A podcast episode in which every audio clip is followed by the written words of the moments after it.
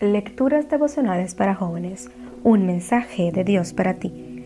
Cortesía del Departamento de Comunicaciones de la Iglesia Adventista del Séptimo Día de Gascue en Santo Domingo, capital de la República Dominicana, en la voz de Jacqueline Enríquez. Hoy, 17 de enero. No lo que merecemos. Cuando yo los trate a ustedes no de acuerdo con sus malas conductas y peores acciones, sino haciendo honor a mi nombre, entonces reconocerán que yo soy el Señor. Ezequiel capítulo 20, versículo 44. Muy temprano en la mañana, al terminar mi devocional, unos hombres tocaron la puerta.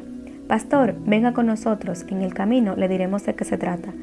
Una visita a esas horas de la mañana, bajo esos términos, en esa zona, definitivamente se trataba de algo peligroso. Obedecí y cuando estuve listo, partí con ellos. En el trayecto me explicaron que me llevarían a un lugar en las montañas donde bautizaría a una persona cuyo nombre no conocería y cuyo rostro tampoco vería. Solo tenía que bautizarlo y listo.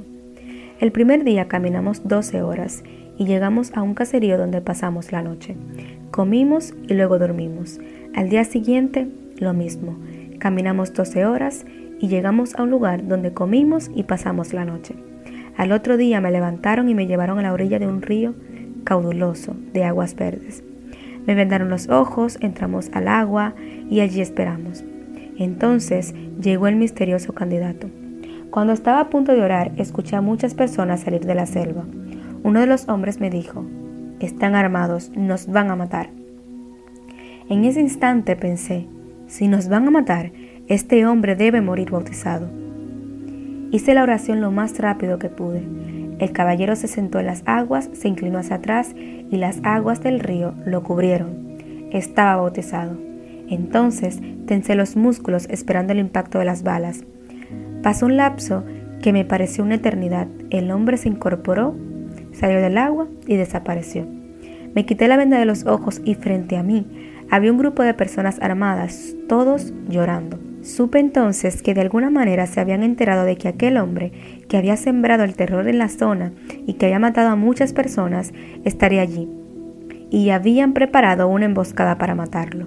Solo que nunca imaginaron que lo encontrarían arrepentido de todos sus crímenes y dispuesto a entregar su vida a Cristo.